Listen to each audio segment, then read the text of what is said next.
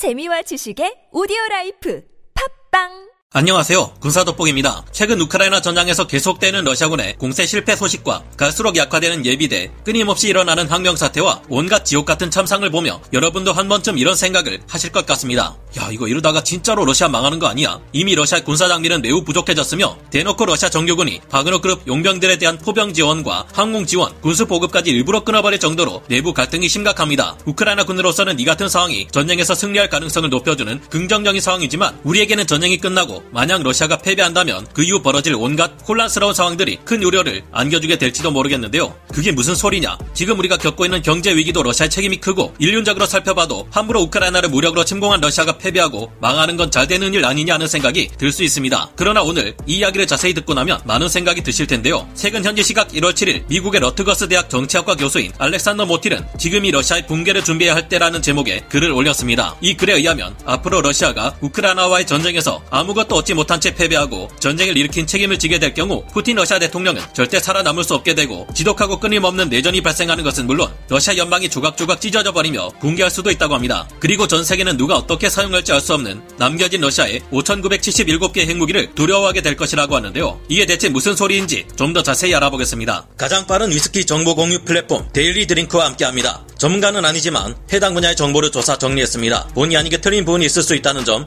양해해 주시면 감사하겠습니다. 알렉산더 모틸 교수가 미국의 언론 매체인 포린 폴리시에 기고한 글에서는 전쟁, 혁명, 경제 위기 등의 사건이 발생한 뒤 국가가 붕괴한 사례가 많이 있었다는 주장이 등장했습니다. 나폴레옹의 패전 이후 프랑스 제국이 붕괴했던 사례처럼 우크라이나 전쟁에서 패배한 러시아 또한 붕괴할 수 있다는 것인데요. 모틸 교수는 우크라이나에서 러시아의 고전이 점점 분명해진 뒤에 러시아에서 어떤 일이 벌어질지에 대한 다양한 시나리오가 나오고 있다며 말을 이어갔습니다. 러시아 가 전쟁에서 패배한 이후 일어날 가장 가능성이 높은 것은 푸틴 러시아 대통령이 권력을 내려놓고 권좌에서 물러나는 것이라고 하는데요. 그러나 이때부터 러시아에 대해 혼란은 시작될 것이라고 합니다. 이때부터 푸틴이 내려놓은 권력을 차지하기 위해 극우 국가주의자와 권위주의적인 보수주의자, 반민주 운동, 그룹들 간의 지독한 권력 투쟁이 시작될 것이라 모틸 교수는 예상했는데요. 즉 심각한 극우 국가주의자들과 권위적인 보수주의자들 및 반민주 운동을 벌이는 이들이 서로 권력을 차지하기 위해 서로 헐뜯고 심각한 권력 투쟁을 이어갈 것이라는 말입니다. 한창 전쟁이 진행 중인 지금 당장 상황에서도 러시아 정규군을 대표하는 러시아 군부와 바그너 그룹을 지휘하는 예브게니 프리고진 간의 갈등이 극심한 것을 보면 모틸 교수의 예상은 충분히 높은 가능성을 내포하고 있는 예상인 듯합니다. 여기서 확실한 것은 푸틴 러시아 대통령이 살아남기 굉장히 어려울 것이라는 점인데요. 푸틴 러시아 대통령은 수십 년 동안이나 러시아를 이끌어온 인물이며 이번 전쟁 패전의 가장 큰 책임을 지고 있는 인물이기 때문입니다. 푸틴이 권자를 비우고 내려온 상황이라고 해도 권력을 차지하려는 집단들에게 푸틴을 살려두는 것은 자신들의 입지를 약화시키고 이태롭게 만드는 것으로 받아들여지기에 어떻게 해서든 푸틴을 가장 먼저 제거하려 들 가능성이 높아 보이는데요. 모틸 교수는 우리는 러시아 내부의 권력 투쟁에서 누가 승리할지 모르지만 권력 투쟁 자체가 러시아 체제를 급격히 약화시킬 것이라 내다보았는데요. 약화한 러시아 체제, 제대로 작동하지 못하는 러시아 경제는 국민들로 하여금 거리로 뛰쳐나와 시위를 하도록 부추길 것이고 심지어 일부 시위대들은 무장을 갖추고 있을 수 있다고 합니다. 이미 상황이 이쯤 되면 더 이상 러시아는 우리가 알고 있는 국가의 모습이 아니겠지만 이보다 더욱 심각한 일이 벌어질 수 있다고 합니다. 바로 러시아 연방을 구 성하고 있는 자치공화국들 또한 더욱 강력한 자치권을 얻기 위해 투쟁을 시작할 수 있다는 것인데요. 러시아 연방은 우리나라처럼 독립된 하나의 국가가 아니라 여러 자치권을 가진 국가들이 모여있는 국가를 말합니다. 같은 정치 이념을 가진 국가들이 함께 뭉쳐 연합을 구성하고 있는 국가가 러시아인데요. 그 중심축이 되어왔던 푸틴이 물러날 경우 극도로 혼란스러운 상황이 펼쳐질 때고 이로 인해 불안한 상황을 바로잡기 위해 각 자치공화국들은 더 큰 자치권을 요구할 수밖에 없을 것이라는 것으로 풀이됩니다. 특히 여러 자치공화국 중에서도 타타르스탄, 바시코르토스탄, 체첸, 다게스탄, 사하 등이 그럴 가능성이 굉장히 높다고 모틸 교수는 예상했는데요. 체첸의 경우 직접 군 병력을 우크라이나 전장으로 투입해 러시아 정규군을 지원하기도 했던 만큼 반발이 크지 않을까 생각됩니다. 전쟁에서 패배한 러시아는 경제가 악화되고 사회적인 불안이 계속 걷잡을 수 없이 커질 수밖에 없을 겁니다. 그동안 러시아는 우크라이나에 영원히 씻을 수 없는 각종 중대한 전쟁 범죄들을 천문학적인 규모라는 말로도 모자랄 만큼 벌여왔고 전쟁이 끝나면 당연히 이에 대한 책임을 지고 배상을 해야 하기 때문인데요. 2022년 11월 15일 미국의 언론 보이스 오브 아메리카 가 보도한 바에 따르면 하루 전날인 14일 유엔에서는 우크라이나를 침공한 러시아의 전쟁 배상 책임을 인정하는 결의안을 채택했습니다. 193개 유엔 회원국들 중 94개국이 지지한 이 결의안은 러시아가 우크라이나 침공으로 인한 부상과 손실을 포함해 국제적으로 잘못된 모든 행위에 대한 법적 결과를 감수해야 한다고 명시했는데요. 지금도 무리하게 전쟁을 지속하며 러시아는 경제를 지탱할 수많은 인력을 잃은 상태이며 서방 각국들의 각종 제재로 큰 경제적 군사적 피해를 입고 있습니다. 전투기와 전차, 장갑차 등에 필요한 반도체를 구할 수 없어 우크라이나 전장에서 탈출할 때 그곳 주민들의 냉장고나 가전제품을 약탈해 들고 나오라는 지시를 내리는 것이 지금의 러시아군 꼴인데요. 전쟁이 완벽한 패전으로 끝났을 때 러시아의 경제적, 사회적 불안정은 상상을 초월할 수준일 것이고 이는 타타르스탄, 바시코르토스탄, 체첸, 다게스탄, 사 등의 자치공화국들이 러시아 연방에서 벗어나 독립을 추구하게끔 만들 수 있을 것이라 모틸 교수는 예상했습니다. 이렇게 될 경우 러시아라는 하나의 거대한 연방 국가가 모조리 조각조각 찢어지며 거대한 러시아의 영토는 주인 없이 방치되게 될 텐데요. 방치된 러시아의 영토를 서로 차지하기 위해 러시아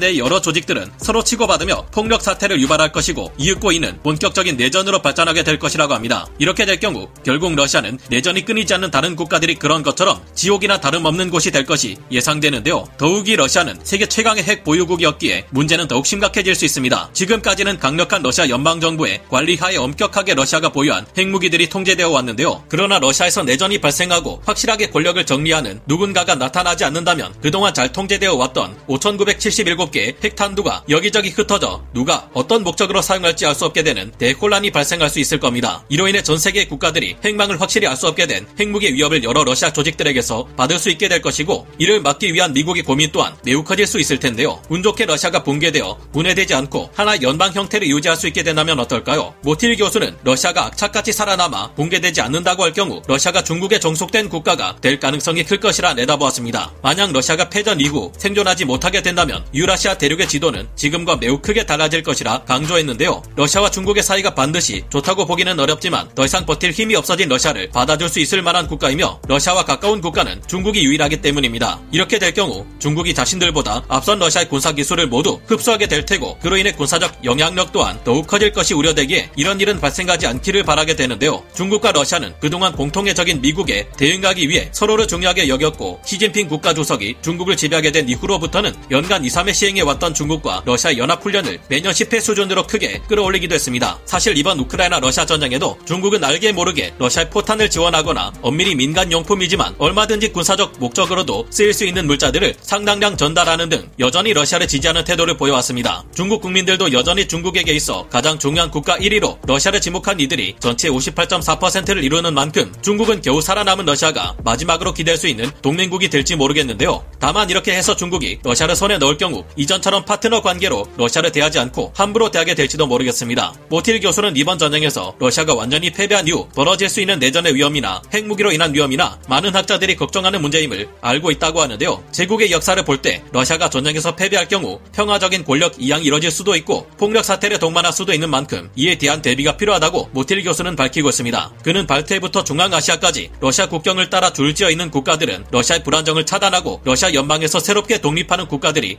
안정되고 온건하게 행동할 수 있도록 돕는데 핵심적인 역할을 할 수 있을 것이라 주장했는데요. 이런 점에서 우크라이나 등에 대한 서방 국가들의 지원을 멈추지 않는 것이 푸틴 제국이 막을 내렸을 때 그 파장을 최소화하기 위한 최선의 장치가 될 것이라 그는 주장했습니다. 여러분의 생각은 어떠신가요? 오늘 군사 돋보기 여기서 마치고요. 다음 시간에 다시 돌아오겠습니다. 감사합니다. 영상을 재밌게 보셨다면 구독, 좋아요, 알림 설정 부탁드리겠습니다.